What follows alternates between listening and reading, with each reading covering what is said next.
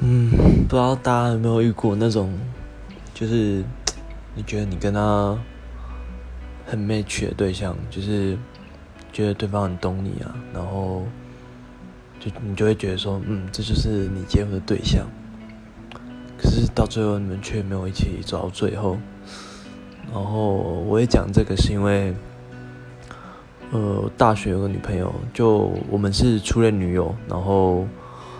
然后我们国中之后在一起，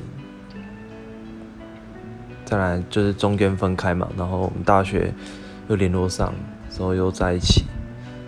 然后到我念研究所之后，我们又分手。然后最近刚好看到他要结婚了，就有点感慨啊。